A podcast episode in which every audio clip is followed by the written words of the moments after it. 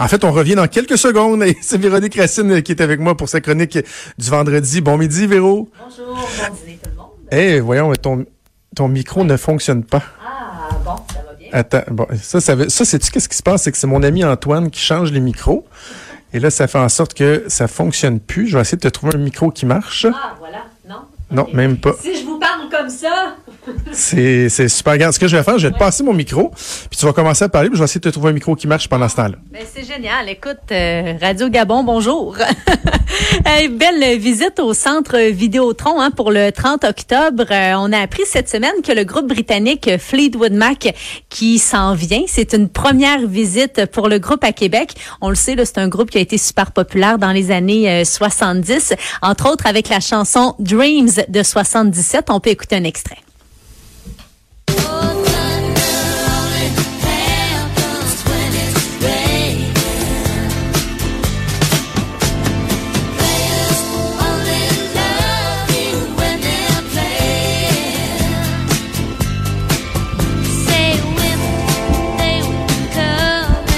Quand même, un, groupe euh, légendaire. Et by the way, je viens de régler le problème de micro.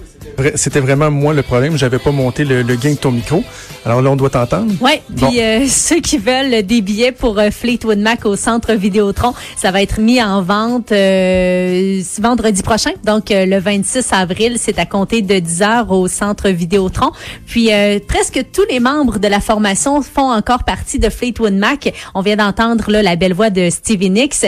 Il y a juste Lindsay Buckingham qui a pris sa retraite là l'an passé, qui a quitté le groupe et qui a été remplacé par euh, Mike Campbell. C'est euh, l'ancien guitariste de Tom Petty et de Crowded House. Et il y a Madonna qui est euh, de retour. Oui, enfin, on est content. en Est-ce qu'on est content? Ben, on inclut surtout, je pense, ici la personne qui parle. Moi, son spectacle sur les plaines d'Abraham, il y a quoi, ça fait, ça doit faire déjà 6-7 ans à peu près de ça, là.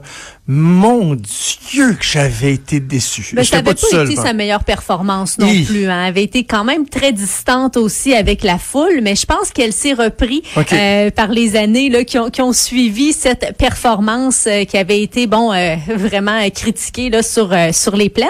Et là, Madonna revient plus excentrique que jamais avec un personnage fictif pour ce nouvel album. Elle va prendre euh, la peau de Madame X. Elle explique que c'est un peu son alter ego euh, qu'elle décrit comme une agente secrète qui voyage à travers le monde. Donc plusieurs personnalités, entre autres un prof de cha-cha, un chef d'État, une femme de ménage, une enseignante, euh, une étudiante, une prisonnière. Donc beaucoup de personnages pour Madonna. Et c'est mercredi euh, de cette semaine qu'on a dévoilé un premier extrait qui se nomme Medlin.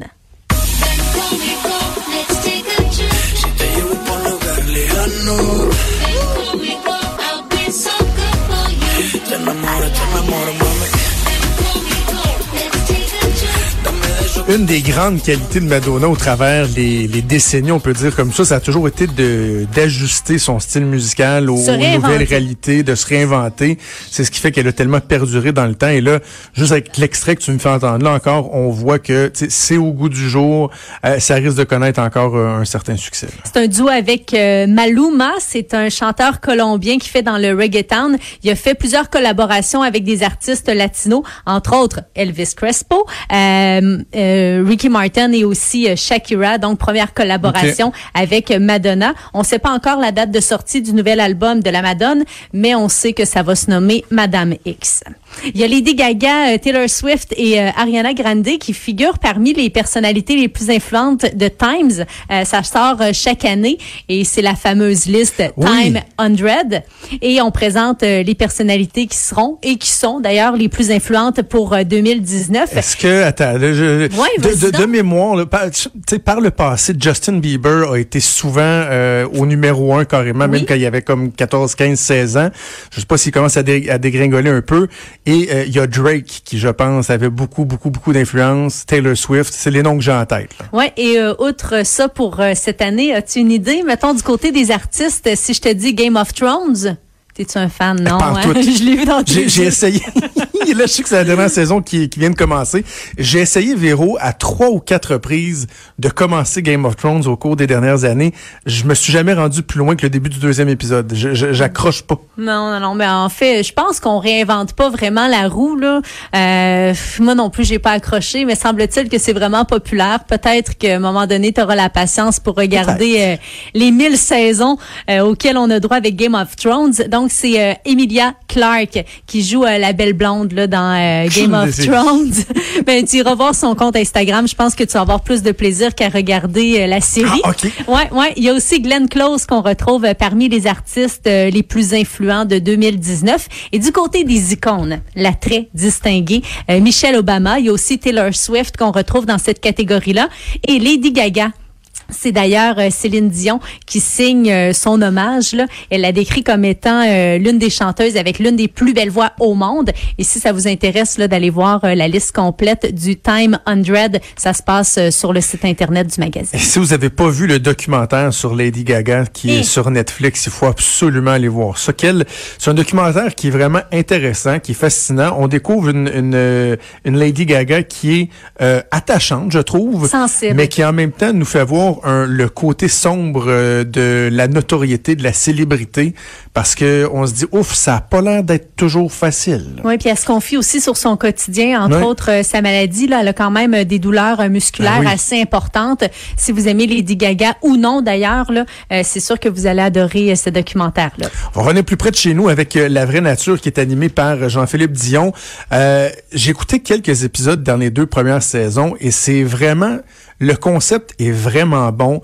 Le mix des invités, ils prennent des risques souvent en mettant des gens qui ont aucun espèce de rapport ensemble, mais ça donne quelque chose de très intéressant. Euh, la recette est gagnante et ça va se poursuivre. Oui, puis on n'en doutait pas aussi, hein, parce que là, c'est la troisième, euh, ça va revenir pour une troisième saison. Puis on dit que c'est un million de codes d'écoute chaque dimanche. Je pense que ça venait un peu de soi là, de faire revenir euh, l'émission qui est super populaire, l'émission des euh, rencontres émotives, moi je dis. Euh, puis là, la dernière émission de la saison, ça va avoir lieu dimanche qui s'en vient. Euh, la thématique, ça va être les confidences du chalet. Donc, parmi les 54 artistes qu'on a vus durant la saison, euh, il y a eu entre autres Marie-Pierre Morin, euh, Patty Galland, euh, il y a eu aussi euh, Guylaine Tremblay qu'on a vu, Marc Dupré. Bon, on va aller choisir des moments inédits, des moments qu'on n'a pas vus. Donc, ça va vraiment être euh, une belle façon, je pense, de clore euh, cette saison-ci. Et j'ai tellement hâte de voir ça. Tu connais un peu le concept, là? Les oui. artistes arrivent dans une chaloupe. Puis C'est pas évident pour tout le monde, hein, de ramer. Non, souvent, ils rament tout euh, dans le mauvais sens, c'est, qu'on disait. Oh oui, puis c'est vraiment drôle, ça donne des moments assez cocasses, puis on se dit bon, une chance que la route sur l'eau est pas trop longue Ah ouais. parce qu'il y en a pour qui là, ça tourne vraiment en rond. Donc on va avoir droit au palmarès des meilleurs et des pires rameurs. Hey, tu sais que si, euh, faut que je te fasse une confidence, si on m'avait filmé en train de ramer dans une chaloupe, euh, je serais au top 1 de ça. Et le pire, c'est que j'ai fait souvent du, du kayak dans ma vie. Kayak euh, double, même trip, euh, kayak simple. Honnêtement, je suis un bon kayakiste. Je- je- J'ai un bon rythme, j'aime ça, tu sais, avoir un rythme constant. J'étais à la, à la, à la pêche avec mon, mon, mon chum Claude Duplain, de qui je faisais mention tantôt, là, qui reste à Saint-Raymond, qui est sur le bord de la rivière, qui va déborder. Et on était dans une chaloupe, le moteur marchait pas. Et là, euh, Claude, qui, qui a quand même pas mal plus d'années que moi, il ramait, il ramait, c'est un gars avec expérience. À un moment donné, il y avait du vent. Je veux-tu que je prenne le relais? Je, je pense pas que j'avais déjà contrôlé une chaloupe moi-même avec les deux rames. Euh, j'ai failli faire faire une crise cardiaque tellement qu'il riait. L'air rentrait plus tellement qu'il riait de moi. On allait, en- on tournait en rond, à gauche, à droite, on tanguait, c'était Ah. épouvantable. C'est un des moments gênants de ma vie. C'est dommage que ça ait pas été filmé. Hein? Non, on aurait eu beaucoup de plaisir sur la page Facebook chose. de Cube. Ouais, ouais, Ouais, c'est ouais. une très bonne chose. Euh, donc, bref, la vraie nature avec euh, Jean-Philippe Dion, Oui. qui est vraiment le, le, le, le, le liant de cette émission-là. Un gars, avec- honnêtement, qui, moi, j'aimerais ça prendre une bière. Ah, tellement. Il a l'air super sympathique, Ouais. euh, attachant aussi. Puis il a l'air simple aussi dans la vie de tous les jours. Puis il y a aussi des bloopers pour euh, ce dimanche pour la vraie nature. Dernière émission avant la troisième saison parce que bon, euh, comme comme je vous le disais, là, ça va revenir. OK, je veux que tu me parles des films de Jésus. Je t'ai posé la question ce matin parce que euh, j'ai beau être pas euh, ne pas être pratiquant, euh, pas dire que je suis très très croyant, mais pour moi la fin de semaine de Pâques, le vendredi saint jusqu'au dimanche, c'est le temps où surtout quand il pleut en plus, on s'effouerait devant TV à TVA ou à Radcan, puis on écoutait les longs films de Jésus, de Moïse, Ben Hur, tout, ce, tout ce, ce stock là, On là, qu'on sortait. tellement du plaisir. Ben moi oui, oui, oui, moi oui. Il y en a-tu là? T'as-tu fait le tour ou on est passé à autre chose? J'ai fait le tour et Jésus n'est pas très, très présent Ah. sur notre télévision québécoise Ah, ah, cette ah. fin de semaine. C'est vraiment de valeur, hein, vous le sentez dans ma voix. Là. Je suis Oui, peinée, écoute, de pas avoir droit à Jésus de Nazareth, qui dure un beau six heures, hein, six heures pour combler Ben, écoute, notre fin de ben, semaine de bonheur. deux shots, je pense. Une shot de trois Ouais. heures le samedi, une shot le dimanche. Ben oui, on nous gardait sur notre fin pour pouvoir connaître Non, la finalité de Ce Jésus. fameux hein. Jésus de Nazareth, euh, celui-là, là, tout le monde sait duquel je parle. Là.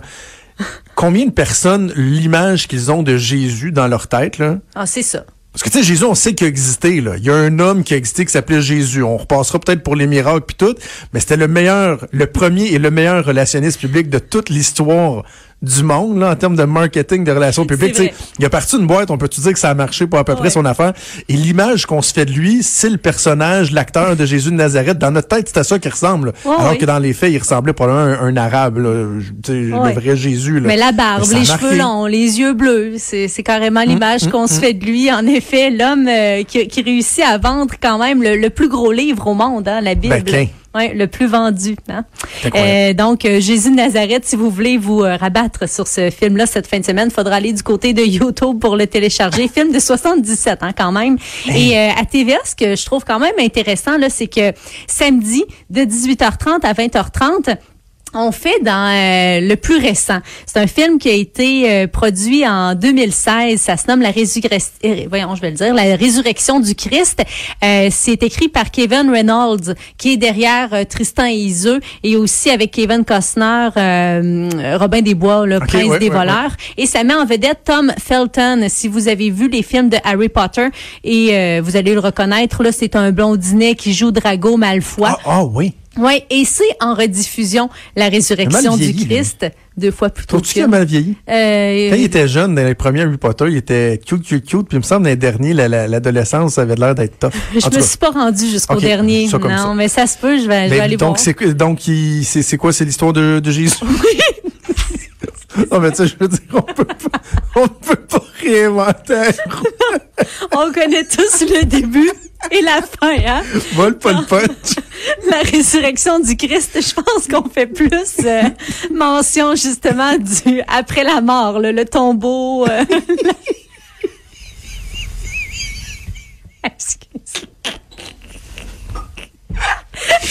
tu l'as dit qu'il mourait. Calique. Pourquoi qu'on parle de ça? Mais quoi, c'est hot? C'est Pâques, hein? C'est moi qui Vivons- demandé en plus. Euh, vivons notre euh, fin de semaine de Pâques hein, comme il se doit. c'est samedi. Oui, il y a d'autres documentaires incroyables sur YouTube. La vie de Jésus. Ben oui, t'as fait une recherche approfondie. Oui. Un documentaire aussi qui se nomme Jésus et ses mystères. Et à regarder avec toute la famille. C'est un film d'animation, l'incroyable histoire de Jésus. OK, moi, je vous propose, il faut que vous trouviez là, la Bible. C'est une série, ça s'appelle comme ça, La Bible. Ok, t'en c'est fait par euh, Mark Burnett, celui qui était derrière Survivor. Là. Ouais. Euh, ça a été fait il y a quoi, 6-7 ans de ça? Je pense que c'est en 6 épisodes. Ça retrace toute l'histoire de la religion, là, de Noé. Tu sais, que vous y croyez ou pas, de la façon dont il a réalisé et mis en scène ces grandes histoires-là, euh, ces traditions-là, c'est moderne, c'est bien fait, c'est réaliste. Trouvez ça, la Bible. Je- Non, je te le dis, Véro, c'est vraiment bon. Mais je vais amener un petit peu de sérieux là à ma fin de chronique. Là, je vais essayer de me sauver euh, la face un peu. Là, euh, j'étais allée faire des recherches sur ta mini-série La Bible, puis quand même, ça a été nommé à la 65e édition des Emmy Wa- Awards dans meilleure mini-série ou téléfilm. Donc, euh, puis il y a eu aussi une oui, non, non, adaptation, incroyable. euh, une adaptation au cinéma Et revoir celui qui faisait euh, Jésus, il s'appelle euh, Diego quelque chose là. Euh, Je te jure, tu vas, euh, tu vas, tu vas, non, non, non, tu vas, tu vas pogner de quoi là. Ok, c'est un beau Mais- Jésus. Non, non, c'est euh, vraiment, un- un- ils ont pris un beau, un beau Jésus, Bon, un beau ben, Jésus. donc. T'as-tu quelque chose pour euh, se laisser? hein? Ben Netflix peut-être aussi là cette fin de semaine, il y a un documentaire euh, sur euh, Beyoncé. Euh, ça a l'air super bien fait. C'est sa prestation à Coachella. D'ailleurs, elle nous a sorti en lien avec ce documentaire-là cette semaine un, euh, un album surprise. Et puis, euh, ça a l'air vraiment bien fait. Écoute, ça a été une prestation à Coachella qui a vraiment marqué la carrière de Beyoncé. on voit 200 personnes sur scène. C'est incroyable la façon dont c'est filmé. Et puis, je pense que c'est à voir. Il y a également, depuis le 15 avril, No Good Nick, le secret de Nick là, en français. C'est une comédie américaine. C'est un original de Netflix et euh, ça met en vedette euh, Melissa euh, Joan Hart qui est Sabrina l'apprentie sorcière, là, la, la, série qui avait été diffusée de 96 à 2003. Et demain sort un documentaire qui est vraiment attendu sur Netflix. C'est With Weed the People. C'est un documentaire là, qui suit des patients qui sont atteints du cancer puis qui luttent pour avoir accès à de la marijuana médicale. Bon, ben je vais penser à toi en écoutant mes films de Jésus en fin de semaine. Eh ben bon chocolat bon tout monde. week-end. On revient après la pause.